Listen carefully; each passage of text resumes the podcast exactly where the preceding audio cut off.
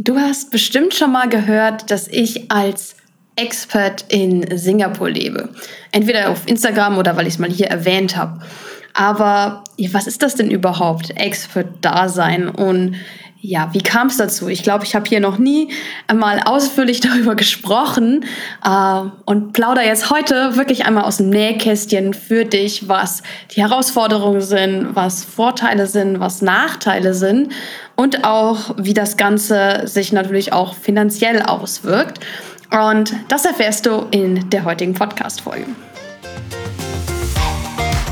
Willkommen bei Money Talk. Ich bin Vanessa, dein Host und Finanzmentorin und ich zeige dir hier, wie du deine Finanzen einfach strukturierst und dich auch endlich ans Investieren rantraust.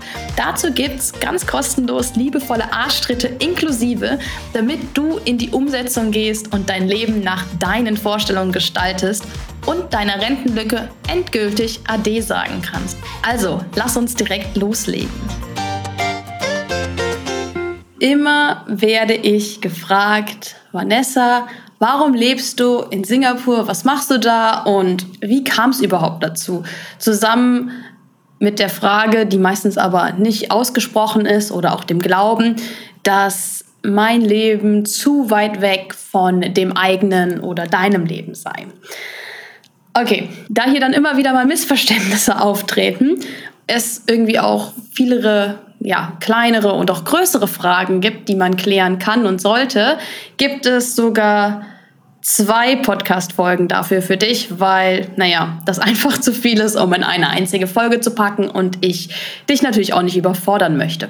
Das heißt, heute, in der heutigen Folge, widme ich mich jetzt mehr dem Thema, wie es denn überhaupt zu dem Expert-Leben kam und auch was das überhaupt ist und auch was die Vorteile und auch Herausforderungen sind speziell von dem Expert-Dasein.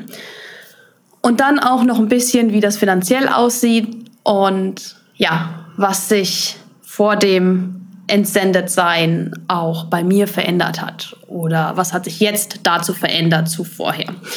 Okay, in der Folge nächste Woche gibt es dann den zweiten Teil, der sich dann wirklich spezifisch auf die Business-Herausforderung bezieht. Also was habe ich erlebt als Herausforderung, die ich vielleicht so nicht erlebt hätte, äh, wenn ich in Deutschland geblieben wäre. Und wie habe ich sie gelöst? Und genau, die ganze Folge dreht sich dann darum. Ich kann ja auch schon mal sagen, der Weg zu meinem Business war kein kurzer.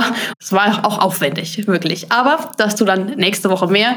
Heute geht es darum, okay, wie komme ich dazu, dass ich in Singapur lebe? Was ist ein Expert-Leben? Und wir starten damit dann auch direkt los. Und ich plaudere ja ein bisschen aus dem Nähkästchen. Also ich glaube, so detailliert habe ich da wirklich noch nirgendwo drüber gesprochen. Wie kam es dazu, dass ich in Singapur lebe? Ganz kleine Reise in die Vergangenheit, die wir jetzt machen. Und zwar war es wirklich ein warmer Tag im Sommer 2019. Und ich erinnere mich dann noch so gut dran, weil ich saß mit meinem Mann, damals war er noch mein Freund, bei einem Cocktail in Frankfurt, direkt am Main. Also ungefähr dieser einzige Ort, wo du wirklich direkt am Main was trinken kannst. Und er erzählte mir, dass das Office von seiner Bank, also er arbeitet bei einer Bank, dass das Office in Singapur ausgebaut werden soll, weil bisher gab es hier nur eine ja, Repräsentanz, nennt sich das, und das sollte zu einer vollen äh, Bank lokal oder als lokalen Niederlassung ausgebaut werden. Und das braucht dann auch jemanden, der bei der, in der Compliance ist und der die Bank kennt. Und dadurch dann nur die neuen Dinge, die in Singapur dazukommen, quasi einarbeiten kann, aber zum Beispiel die lokale Bank in äh, Frankfurt oder in Deutschland auch schon kannte und sich dann, ja, das sollte jemand machen. Das heißt, jemand sollte dahin entsendet werden und sollte da die lokale Compliance aufbauen. Wenn du jetzt fragst, hä, Compliance, was ist das denn? Compliance ist eine Abteilung, die jede Bank hat und haben muss und die kümmert sich um so Dinge wie jetzt Geldwäscheprävention oder Sanktionen gegen Personen oder auch Unternehmen oder ganze Industrien, dass sie auch wirklich umgesetzt werden in der Bank und die Bank da keine Fehler begeht. Wie jetzt zum Beispiel gerade ähm, mit dem Ukraine-Krieg, diese ganzen Sanktionspakete, die immer wieder kommen, die werden im Endeffekt von den Banken umgesetzt, dass da wirklich keine Gelder fließen oder sie gestoppt werden, falls sie aktuell fließen. Und diese Compliance ist auch eigentlich seit der Bankenkrise in 2008 besonders wichtig, also weil es mehr Regularien gibt, die auch wirklich mal umgesetzt und kontrolliert werden, auch von außen, auch zum Beispiel von der BaFin, also der Finanzaufsicht. Genau, das sind quasi wichtige Abteilungen in den Banken, die die gesetzlichen Regelungen umsetzen und gleichzeitig auch aufpassen, dass sie in der Bank auch eingehalten werden. Also ein bisschen wie so ein Watchdog. Und da sollte ein Mitarbeiter aus Frankfurt für mindestens dreieinhalb Jahre nach Singapur entsendet werden und dort die Compliance aufbauen und über die ersten paar Jahre der, des Betriebs dann auch begleiten. So, eine entsendete Person ist quasi der deutsche Begriff und im Englischen ist es halt der Expatriate, weil kurz Expert, also geschrieben E-X-P-A-T. Und das bedeutet quasi, dass dein eigentlicher Arbeitsvertrag im Heimatland, also der deutsche Arbeitsvertrag in unserem Fall, erhalten bleibt und es nur einen Zusatz gibt für die Zeit, in der man entsendet ist. Und das ist besonders wichtig, wenn es um Sozialversicherung und Rentenansprüche geht. Die werden nämlich dann nicht unterbrochen durch den Auslandsaufenthalt und die Arbeit im Ausland. Und in der besagten Abteilung von meinem Mann gab es zumindest nach Ansicht meines Mannes, niemanden, der Deutschland für einige Jahre verlassen würde, aus den unterschiedlichen Gründen, also Haus und Kinder oder vor allem Kinder, die irgendwie am Ende der Schulzeit sind, die man da nicht mehr unbedingt dann rausholt, ähm, zu bequem, zu ängstlich, verschiedenste Charaktere, die alle nicht so ja, Deutschland verlassen würden. Und wir hatten vorher auch schon mal theoretisch darüber gesprochen, dass wir irgendwie ja beide auch Bock hätten, im Ausland zu arbeiten. Und deshalb war ich sofort Feuer und Flamme in dem Sommer 2019. Trotz natürlich der extra Herausforderungen, die man natürlich schon sieht, gerade wenn man als begleitende Person, was ich ja dann bin, äh, mitgeht. So, Woher kam das, dass ich Feuer und Flamme war? Ich wollte eigentlich, das war mein ursprünglicher Plan, nach meinem Studium was damals, als ich das, den Plan hatte, noch eine Promotion in Chemie mit eingefasst hatte. Da wollte ich danach nach Australien äh, quasi wieder auswandern und dort arbeiten. Da ich eine australische Staatsbürgerschaft habe, ist es kein Problem und ich hatte auch meine Steuernummer, das heißt, ich könnte jederzeit nach Australien einreisen und da arbeiten. Gar kein Ding. Und Australien hatte es halt mir nach dem Auslandsjahr, das ich nach dem Abi gemacht habe, um auch damals da ein bisschen Familie zu besuchen. Und prinzipiell habe ich aber eigentlich Work and Travel gemacht, nur ohne dass ich ein Visum gebraucht habe, äh, hat es mir echt angetan. Und wie das Leben aber so ist, spielt das so ein bisschen anders. Und dann ist das damals nicht statt, äh, passiert. Und ich habe zu dem Zeitpunkt, nachdem ich mein Studium beendet hatte, schon jetzt ja anderthalb Jahre in Frankfurt gearbeitet, also zum Zeitpunkt im Sommer 2019. Und ja, der, aus den verschiedenen Gründen wurde aus dem ursprünglichen Plan erstmal nichts. Aufgegeben hatte ich das aber nie, zumindest das im Ausland arbeiten. Und Singapur ist ja nicht ganz so weit weg von Australien. Zumindest im Vergleich zu Deutschland ist es deutlich näher. Und das waren so ein bisschen meine Gedanken, deshalb fand ich das sofort super, die Idee. Mein Mann hatte dann bei seinem Vorgesetzten Interesse angemeldet und ganz plump als Antwort bekommen, dass er mit 28 Jahren zu dem Zeitpunkt ja, einfach zu jung wäre und das war es dann erstmal. Das heißt, die Seifenblase ist puff, einmal kurz zerplatzt. war dann irgendwie ein bisschen blöd. Vor allen Dingen die Begründung zu jung. Naja, gut, andere Story. Mitte Februar von 2020 kam dann die riesige Überraschung, der Kollege von ihm, der eigentlich hätte nach Singapur gehen sollen, nachdem mein Mann ja zu jung war, ist kurzfristig abgesprungen. Und zwar wirklich kurzfristig. Er hat abgesagt, er ist in Urlaub gefahren. Ja. Und dadurch hat, dass mein Mann das Interesse angemeldet hat, hat er am selben Tag noch das Angebot bekommen, doch noch nach Singapur zu gehen. So, jetzt überlegen wir mal Februar 2020. Das war so kurz bevor es dann doch einen Monat später war glaube ich, wo der Lockdown richtig losging. Ja, es war zumindest gut und das ist direkt mal auch ein Learning für dich, dass er damals, die, das halbe Jahr vorher etwa, mal Interesse gezeigt hatte daran, dass er ja da Bock drauf hätte und die Eigeninitiative einfach wirklich genutzt hat. Ja, gesagt, okay, ich nehme jetzt die Eigeninitiative an und äh, schlag mich ein, ich werfe mich mal in den Ring. und auch wenn er dann erstmal abgelehnt wurde, man weiß ja auch nie, was noch passiert und wo das hinführt. Und es hat im Endeffekt dazu geführt, dass er es dann ein paar Monate später angeboten bekommen hat, weil seine Vorgesetzten dann gemerkt haben, ah, der hatte doch Interesse und jetzt, wo der eine abgesprungen ist, fragen wir doch den. Dann war er plötzlich nicht mehr zu jung. genau, das kannst du dir auf jeden Fall schon mal als dein eigenes Learning mitnehmen. Eigeninitiative zahlt sich immer aus in irgendeiner Form. Okay, es mussten dann noch ein paar Formalien, sowas wie so ein offizielles Vorstellungsgespräch mit dem Standortleiter hier in Singapur durchlaufen werden und noch ein paar HR-Sachen, also vom Personal, von der Personalabteilung. Und so einen Monat später, also so Mitte März, also quasi pünktlich zum Lockdown, stand dann fest, dass, dass wir im Oktober des gleichen Jahres, also 2020, nach Singapur gehen werden. Für erstmal dreieinhalb Jahre mit Option auf Verlängerung auf fünf Jahre.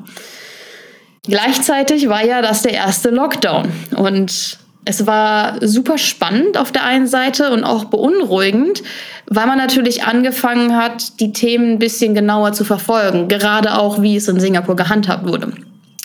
Und das war ja teilweise nicht ohne. Also Singapur ist sehr, sehr strikt und sehr, sehr streng bei vielen Sachen. Und genauso wurde dann damals auch der Lockdown, der hier äh, Circuit Breaker, also wirklich Kettenbrecher genannt wurde, der war schon nicht ohne. Und natürlich hat das ja auch dann wieder die Reisebeschränkungen noch, die waren auch eine Zeit lang jetzt dann auch da. Und normalerweise konnte man, hm, für Entsendung ist das eigentlich vorgesehen, zumindest bei der Firma, so einen sogenannten Look-and-See-Trip machen. Also, dass man die Stadt oder den Ort, wo man hinziehen soll für ein paar Jahre, sich vorher mal anguckt, ob dann sich das überhaupt wirklich vorstellen kann, ein paar Jahre da zu leben. Der ist natürlich durch Corona weggefallen. Und ja, ich war vorher noch nie in Singapur. Ich bin ja immer so, ach, ich mache das einfach, es passt schon. Aber ich war vorher noch nie da. Das heißt, äh, für mich war das am Ende ein Sprung ins kalte Wasser. Mein Mann war schon mal für ein paar Tage hier. Der ist 2016 ähm, ein paar Monate durch Asien gereist.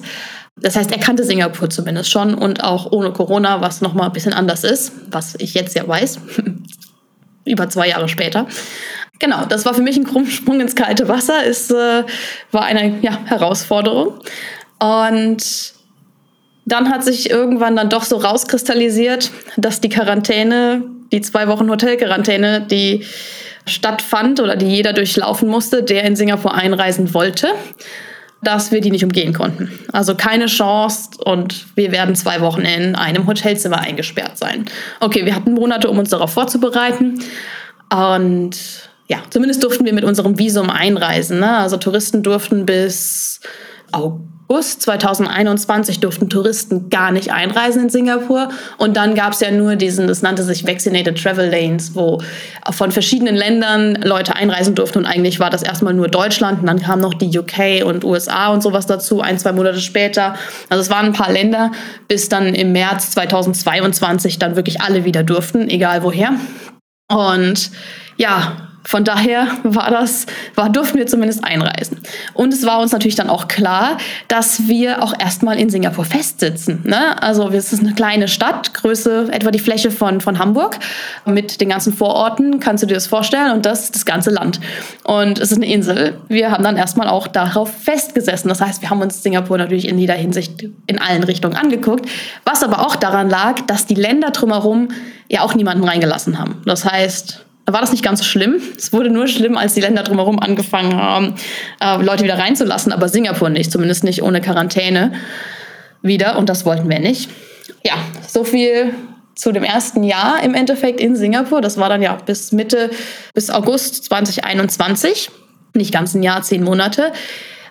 Und ja, die Regularien, die wurden zeitweise echt unerträglich und die haben sich täglich geändert und dann brauchte man echt eine Pause und dann sind wir einfach für sechs Wochen nach Deutschland geflüchtet.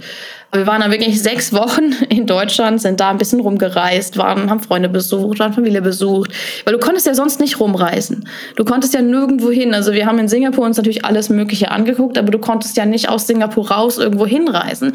Und selbst wenn du irgendwo hinreisen hättest wollen, hätte man wieder in Quarantäne müssen, beziehungsweise ja, hoffen dürfen, dass man überhaupt wieder einreisen darf, weil das war zeitweise echt alles andere als schön. Also es war wirklich auch so, dass es dass ich zeitweise gedacht habe, also ich breche das hier ab, das geht nicht, das macht mich psychisch kaputt.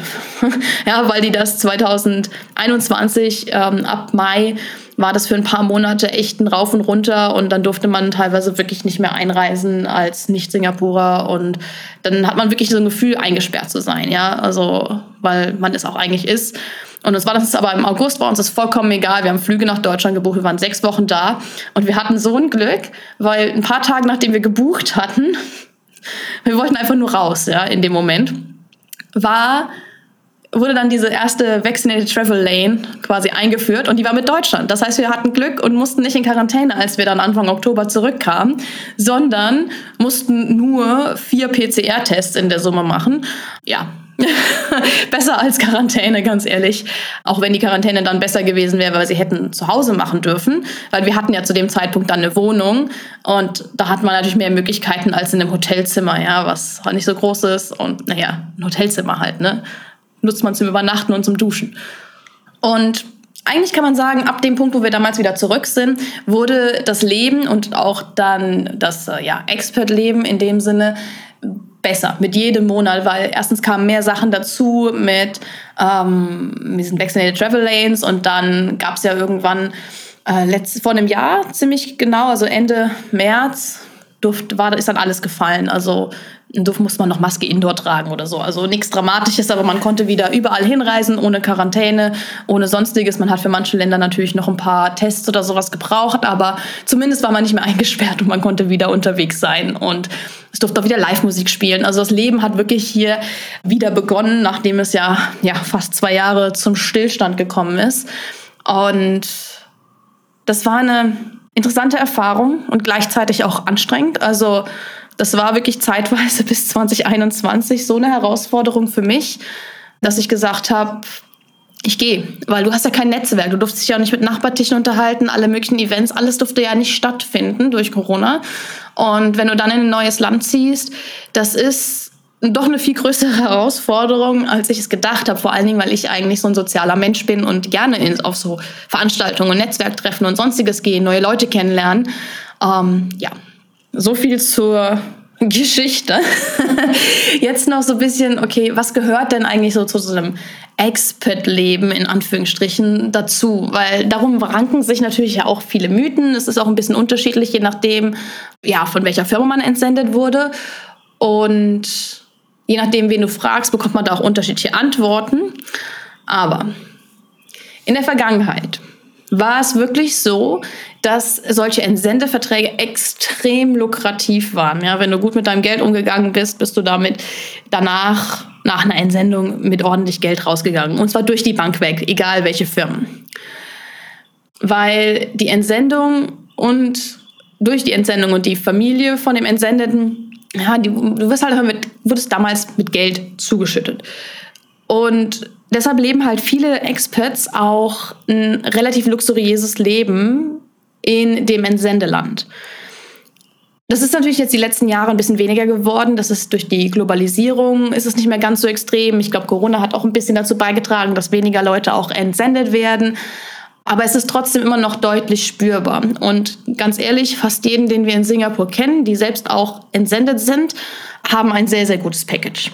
Und selbst die, die lokal hier arbeiten, aber aus dem Ausland kommen, haben immer noch ein sehr gutes Package.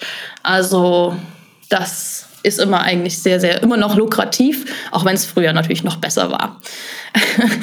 okay, so ein Entsendepaket hat meistens ein paar Sachen, die immer drin sind. Ein gewisses Mietbudget oder so ein Zuschuss, den man kriegt für die Miete. Also es kommt ein bisschen drauf an. Jedes Unternehmen handhabt die Sachen natürlich anders. Und auch der Rahmen ist natürlich bei jedem Unternehmen anders. Ja, manche kriegen einen fixen Betrag und kriegen den Rest ausgezahlt, wenn sie nicht den gesamten Betrag nutzen. Manche kriegen ein Budget und kriegen aber nichts ausgezahlt, wenn sie das nicht nutzen. Manche kriegen einen fixen Betrag und den kriegen sie einfach so überwiesen und es wird am Ende gar nicht überprüft, ob sie dafür wirklich was mieten. Also unterschiedliche Sachen. Und manchmal muss auch der Entsendete, das hängt immer auch ein bisschen von dem Vertrag ab, einen Teil von seinem Netto dazu beisteuern.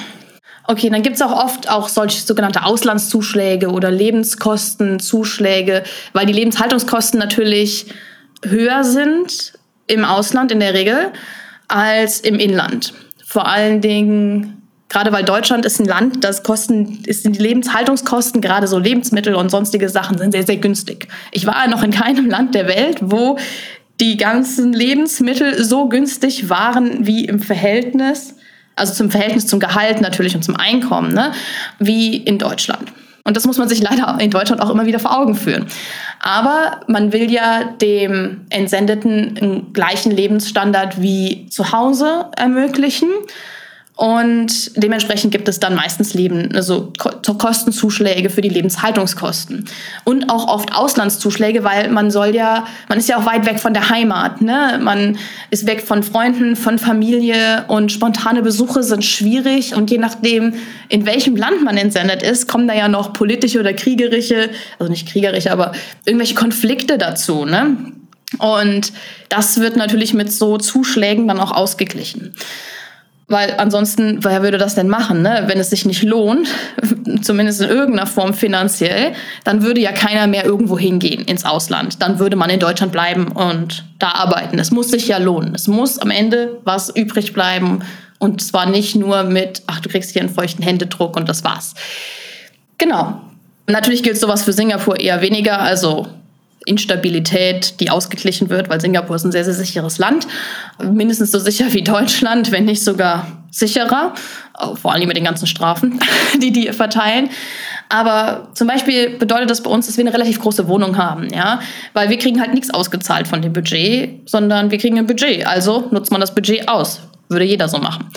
Und was aber auch dann oft Standard ist, gerade in Singapur, ist, dass du halt in so einem Kondo, nennt sich das, lebst. Das ist so ein Gebäudekomplex, wo halt ganz viele Wohnungen drin sind und da leben halt meistens auch fast nur die Ausländer, was hier mit dem Mietmarkt zusammenhängt, der sehr klein ist, weil äh, Singapur da speziell ist.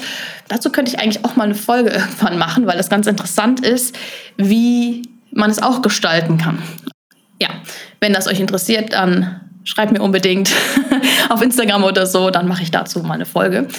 Genau, und zu diesem Gebäudekomplex gehört dann oft auch ein, äh, ein Gym dazu, ähm, meistens nicht so groß, aber es gehört eins dazu, ist eigentlich ganz praktisch. Und oft auch ein 50 Meter Pool. Hier lohnt sich das halt auch, weil hier kannst du das ganze Jahr in den Pool gehen. Ne? Es ist äh, tropisch, es ist heiß, es ist im Sommer sogar echt so heiß, der Pool eher so einem Badewasser ähnelt als jetzt wirklich einem Pool ähm, zum Schwimmen. Aber genau, wir leben jetzt hier halt viel, viel größer. Ähm, ja, gut, ist halt so. Ich beschwere mich darüber nicht. Auf der anderen Seite haben wir in Deutschland aber auch auf äh, 60 Quadratmeter zu zweit gelebt. Ja? Das hat ja gepasst und Wanne ist nicht unglücklich. Also es hat schon, war schon gut so. Und das hätte sich auch die nächsten Jahre wahrscheinlich nicht geändert. Aber so beschwere ich mich jetzt auch nicht drüber. Also ich bin als Schwimmer, beschwere ich mich sowieso nicht über den Pool. Und dann bekommt mein Partner noch einen Zuschlag. Ähm, nein, mein Mann bekommt einen Zuschlag so rum, dass ich als Partnerin mit ausgereist bin. Das ist natürlich sehr unterschiedlich. Also es gibt Firmen, die machen das, es gibt Firmen, die nichts machen. Und natürlich ist es nochmal je nach Land unterschiedlich. Hier gilt natürlich für jedes Unternehmen Vertragsfreiheit. Ja? Und das muss nur dem, die beiden Parteien müssen das müssen dem zustimmen. Ne? Das muss der Entsendete sein und die Firma.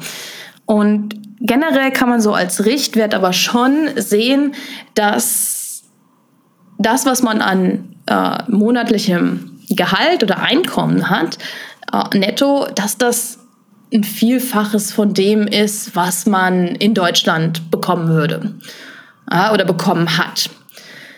Weil die Lebenshaltungskosten steigen und auch alle möglichen anderen Sachen steigen. Je nachdem ist es auch noch ein steuerliches Ding, obwohl man zahlt nirgendwo so viel Steuern wie in Deutschland. Das heißt, das wird immer verhältnismäßig weniger sein. Aber es ist natürlich auch teurer. Also das Leben hier ist auch einfach prinzipiell teurer. Selbst wenn man noch so sparsam leben würde, ist es hier trotzdem teurer als in Deutschland für uns. Ja, auch wenn wir kein Auto haben. Aber man kann generell, glaube ich, sagen, wenn man gut mit seinem Geld umgeht, ist eine Entsendung ein lukratives Geschäft. Weil man kann in solchen Zeiten wirklich ganz guten Vermögen aufbauen und auch relativ schnell, weil man halt einfach so viel Geld kriegt und wenn man gut damit umgeht. Ja, wenn du natürlich alles Geld raushaust und wirklich das klassische Expert-Leben, High Life, Luxury hier und dort lebst, ja, dann passiert das eher weniger. Ja, also man muss da schon differenzieren. Und jetzt gerade Singapur ist natürlich auch super attraktiv in der Hinsicht, weil alle Länder, in die du reisen kannst, die relativ nah dran sind, also eigentlich ganz Südostasien, sowas wie Thailand und Indonesien und Malaysia und Vietnam und Kambodscha und wenn man noch ein bisschen weiter geht, dann vielleicht auch noch Hongkong und Japan. Gut, Japan würde ich jetzt in der Richtung nicht mitnehmen, aber die sind alle günstiger als Singapur. Das heißt, wenn du irgendwo in Urlaub fährst, ist das teuerste meistens der Flug. und ansonsten geht das relativ easy. Gut. Jetzt die ganzen vielen Vorteile. Ich habe ja schon mal ein bisschen angerissen, was so ein paar Nachteile waren und dass ich zwischenzeitlich auch abbrechen wollte. Der größte Nachteil, den ich sehe oder den ich habe, ist, dass man einen ganz, ganz großen Teil seiner eigenen Unabhängigkeit und Gleichberechtigung aufgibt. Für mich als mit ausgereister Partner. Und es geht nur mir, nicht nur mir so, sondern sehr vielen, vor allem Frauen geht es so. Denn die meisten Entsendeten sind heute immer noch Männer. Also ich meine, die Quote liegt bei über 80 Prozent der Entsendeten sind Männer und der Rest sind halt die Partner, die mitkommen, was dann die Frauen in der Regel sind. Ähm und in vielen Ländern darfst du halt einfach nicht arbeiten als mit ausgereister Partner, weil das Arbeitsvisum läuft auf den, der entsendet wurde, also meinen Mann. Und ansonsten kriegst du halt so ein ja, Anhängselvisum, mit dem du oft nicht arbeiten darfst.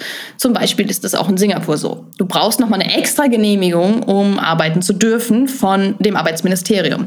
Und dafür musst du aber auch eigentlich schon einen Job haben in Aussicht und der Job muss das beantragen für dich. Und man muss sich natürlich auch eigenständigen Jobs suchen und so dadurch dann so ein eigenes äh, Arbeitsvisum im Endeffekt bekommen, wenn man wirklich arbeiten will. Und das ist gerade auch in Singapur super schwierig, denn es gibt hier Quoten an Ausländern, die Firmen nicht so ohne weiteres überschreiten dürfen. Also hier gilt ganz klares Singaporeans first. Wie Americans first oder America first, ja, genau das gilt hier. Und es ist wirklich schwierig. Also ich kenne einige, die suchen seit Monaten, teilweise seit über einem Jahr einen Job. Also als mit ausgereiste Partnerinnen in der Regel. Das ist schon echt für die Psyche auch heftig. Vor allen Dingen, wenn du so weit weg bist von zu Hause.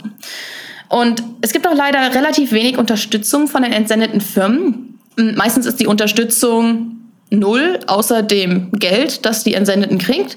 So nach dem Motto, oh ja, nimm mal das Geld und das passt. Und das muss dann reichen. Das reicht heute aber nicht mehr. Ja, das weiß man aber auch eigentlich. Und es gibt auch Firmen, die unterstützen. Und meistens ist es halt schon so, dass die Firmen wissen müssten, dass Entsendungen stehen und fallen mit dem mit ausgereisten Partner. Ja, wenn die ganz unglücklich sind und zurück wollen, und es vorzeitig dadurch abgebrochen wird, hat ja beide, haben ja beide verloren. Die Firma hat viel Geld gezahlt für einen Mitarbeiter, der in ja, ins Ausland entsendet wurde. Und dann kommt eigentlich der Grund für die Entsendung gar nicht so richtig am Ende durch, ne? weil man vorher abgebrochen hat. Also dann kann das gar nicht so, dann lohnt sich das Geld quasi nicht für die Firma. Und das durfte ich halt auch selber erfahren. Ne? Ich hätte das Ganze wirklich im Sommer fast abgebrochen, 2021. Und dazu gibt es aber in der zweiten Folge mehr. Und gleichzeitig ist ja auch die Gleichberechtigung, also ist jetzt und die gefühlte Unabhängigkeit wirklich abzugeben, ist schwierig. Damit habe ich echt lange gekämpft. Und das, obwohl ich mehr als unabhängig bin, ja, auch hier immer noch. Ich habe so viel Vermögen in der Hinterhand, ich kann jederzeit gehen, wohin ich will und jede Situation sofort verlassen, wenn sie mir nicht mehr dient. Und das weiß ich. Das ist nämlich übrigens auch ein direktes Ergebnis von meiner Finanz- und Investmentstrategie, ne, die ich auch vorher schon hatte. Und wenn du das auch willst und auch diese Unabhängigkeit und die Möglichkeit überall sofort zu verlassen, dann trag dich unbedingt in die nächste, für die nächste Runde Rock Your Money ein. Du kannst dich noch auf die Warteliste eintragen. Wir starten Ende Mai wieder. Und das wird auch die letzte Runde in der Form sein, bevor der Kurs ganz, ganz umgebaut wird und ja, und dadurch dann auch in der Summe äh, teurer wird. Deshalb melde dich jetzt noch an auf die Warteliste, dann bekommst du alles gemeinsam und auch alle Updates, was dann kommt. Und genau, wir starten Ende Mai. Du, den Link und die Infos findest du in der Folgenbeschreibung. Klick da gerne drauf und trag dich unverbindlich in die Warteliste ein. Oder auch, wenn dir das lieber ist, dass du lieber ab und zu mal liebevolle Arschtritte kriegst und lieber auch individuell arbeitest, dann kannst du mit mir auch im 1 zu 1 zusammenarbeiten. Und dann schick mir einfach eine Flamme als Nachricht oder ein Emoji deiner Wahl auf Instagram und du bekommst dann mehr Infos. Aber wenn du irgendwas anderes als eine Flamme schickst, dann schreib bitte dabei, dass das auf den Podcast bezogen ist. Ansonsten weiß ich ja nicht, was du mir da schickst, dass du mir das deshalb schickst. So rum. Genau. Durch die Entsendung habe ich meine Gleichberechtigung echt teilweise und zum Teil auch komplett aufgegeben, weil ich habe meinen Job gekündigt, ich baue gerade mein eigenes Business auf. Das ist zum einen schwierig und zum anderen braucht es Zeit und ich zahle mir da bisher auch noch kein Gehalt aus, weil ich halt alles investiere wieder. Und ich habe einen Deal mit meinem Mann. Den Zuschlag, den er für mich bekommt, als mit ausgereiste Partnerin, den bekomme ich eins zu eins als quasi Gehalt überwiesen. Und zusätzlich trägt er alle Alltagskosten das ist quasi der Ausgleich, dass ich quasi alles für seinen Job im Ausland aufgegeben habe. Ne? Da fließt ja noch mehr mit rein, mit den ganzen Sozialabgaben und die Rentenversicherungen ähm, und etc. Da muss ich mich ja alles dann selber drum kümmern und auch bezahlen und auch mehr bezahlen, als äh, ja, wenn ich einen Job einfach hätte. Weil ich habe alles im Endeffekt für seinen Job im Ausland aufgegeben. Und der Neustart war für mich alles andere als einfach. Und es ist auch teilweise immer noch nicht einfach. Ja? Und mit dem Deal kann ich nämlich wirklich meine Altersvorsorge weiterführen und auch alle meine anderen Investitionsziele in alle meine anderen Investitionsziele investieren. Und ich habe auch noch ein bisschen was an Geld, das ich raushauen kann, wie ich Bock habe. Ja? Und das ist halt alleiniges Gut für mich und als Ausgleich. Dazu muss man sagen, trotz dass mein Mann das macht, hat er immer noch genug, was er selber investieren kann und auch immer noch ein Vermögen aufzubauen. Ja, also es ist jetzt nicht so, dass ich da jetzt alles kriege und für meine Sachen ausgebe und er hat da nichts von. Er hat immer noch mehr als, deutlich mehr als vorher in Deutschland. Okay, sobald mein Unternehmen dann einen deutlichen und regelmäßigen Gewinn abwirft. Wir haben noch nicht so definiert, ab wann das der Fall ist, aber das kommt dann, wenn es irgendwie in die Richtung geht und ich nicht mehr alles so reinvestiere. Dann werden die Karten des Deals neu gemischt und bis dahin bleibt es aber so. Genau. Und verstehe mich nicht falsch, aber diesen Deal, den ich mit meinem Mann ja ausgehandelt habe, oder was er im Endeffekt angeboten hatte. Das war weniger ein Aushandeln als ein Angebot seiner Seite. Das Ganze als anzunehmen und als gut anzunehmen und mir das wirklich zu erlauben, dass es ein Ausgleich dafür ist, dass ich meinen Job und alles andere aufgegeben habe in Deutschland und dadurch zusätzlich bei meinem Businessaufbau noch einen Haufen extra Herausforderungen hatte, mehr als ich vorher erwartet habe. Dazu in der zweiten Folge mehr. Ähm, und all das habe an Herausforderungen, die habe ich zum Teil noch, also nicht alle sind gelöst. Also Sachen, die ich in Deutschland nicht gehabt hätte, das anzunehmen und mir das wirklich zu erlauben und meinen Stolz in der Hinsicht wirklich runterzuschlucken und es anzunehmen ohne schlechtes Gewissen das war echt lange ein Problem für mich, wenn nicht sogar mein größtes Problem.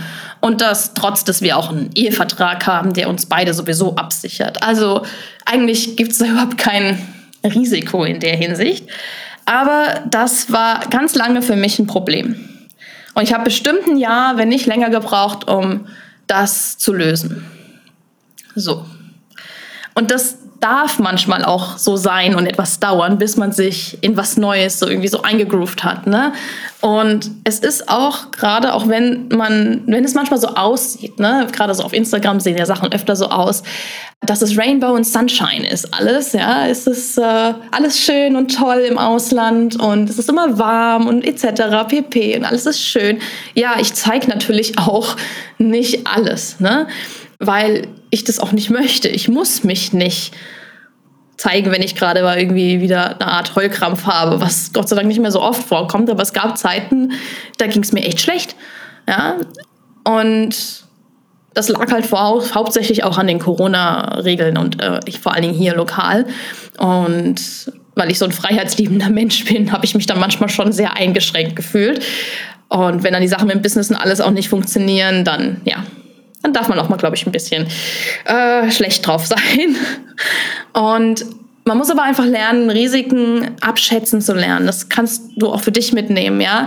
Und auch bewusst eingehen ist ganz, ganz wichtig. Und wenn du aber zum Beispiel auch siehst, dass das ein Nachteil für dich ist oder dass der Nachteil für dich größer ist als für deinen Partner oder noch schlimmer, du als einzige Nachteile einstecken musst von beiden, ja, dann musst du das ansprechen und auch angehen und dann Lösungen finden, die für beide gut sind. Und dass keiner einen größeren Nachteil hat, also dass es eine Balance ist. Und ich finde, das ist ein ganz, ganz großer und wichtiger Teil von einer wirklich sinnvollen finanziellen partnerschaftlichen Entwicklung. Also, weil das ist dann auf Augenhöhe, ja. Und auch eine Balance weil sonst wirst du langfristig unglücklich. Und wenn Dinge passieren, die passieren häufig genug, ja, mit irgendwelche Kinder und Scheidungen und plötzlich kein Geld mehr da. Es gibt's ja alles, ne? Dafür musst du vorsorgen und dich nicht langfristig unglücklich machen für den Traum deines Partners. Ja, auch nicht kurzfristig bitte, ja, sondern dann schnell Lösungen ansprechen und suchen. Und genau, in der nächsten Folge geht es dann um den Business-Teil von der Entsendung. Und den Punkt mit der Balance und dass du Nachteile für dich rausfinden musst und dann auflösen musst, den nimm bitte mit. Egal, ob es jetzt um die Entsendung geht, ob es jetzt oder um das alltägliche Leben, ja, die treten auch auf, nur in anderer Form. Genau. Und in der nächsten Folge geht es um den Business-Teil. Und wie kam es zur Entscheidung, dass ich mich selbstständig mache? Was hat funktioniert, was hat nicht funktioniert? Was kannst du für dich mitnehmen? Und auch, was kannst du mitnehmen, wenn du keinen Wunsch hast, dich selbstständig zu machen? Ganz wichtig. Genau. Und wenn du diese Folge jetzt spannend fandest und dir auch was mitgenommen hast, schreib mir unglaublich gerne eine kurze Nachricht auf Instagram an vanessa.moneymentorin. Und ich freue mich riesig über einen Austausch mit dir. Und bitte, bitte, wenn du die Folge gut fandest, dann bewerte sie mit fünf Sternen. Das geht über Spotify super easy. Du musst einfach nur hochscrollen und dann fünf Sterne auswählen. Ähm, bei Apple Podcast kannst du auch eine kleine Bewertung schreiben. Darüber freue ich mich natürlich auch, wenn du ein paar Worte mit zu mir schreibst und meinem Podcast. Ja, und ansonsten lass es dir gut gehen. Und ich wünsche dir eine tolle Woche und wir hören uns nächsten Montag mit einer neuen Folge Money Talk wieder.